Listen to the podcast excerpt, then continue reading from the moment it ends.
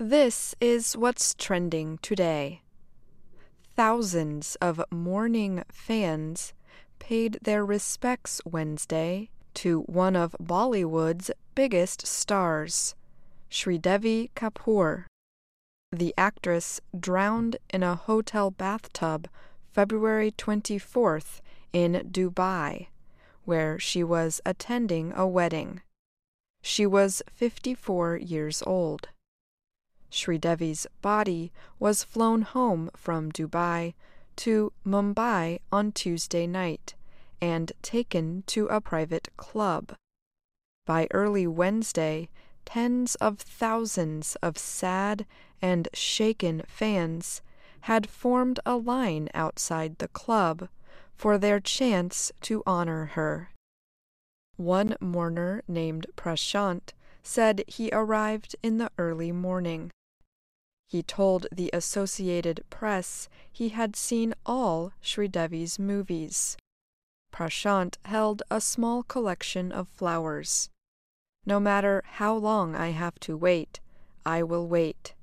I'll wait until I'm able to pay my respects, he said. Inside the club, the actress's body was placed on a raised surface. The room held many flowers.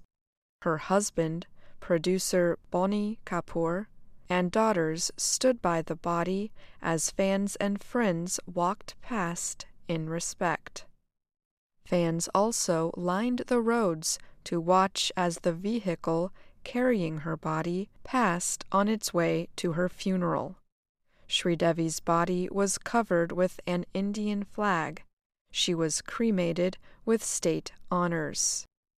Sridevi appeared in more than 300 movies, beginning as a child actor in South India. She appeared in her first Bollywood production in 1978.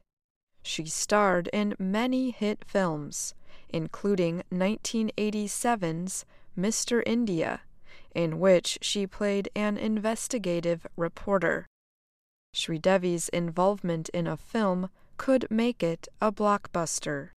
She commanded top earnings as a result.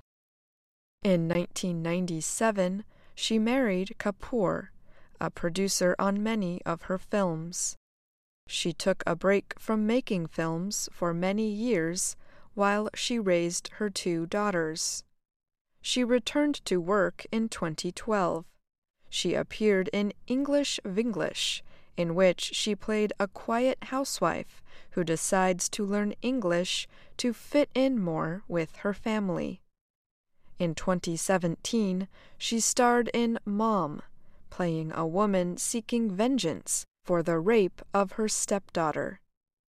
Over the last few years, Sridevi had been preparing her older daughter, Janhvi Kapoor, for her first Bollywood film.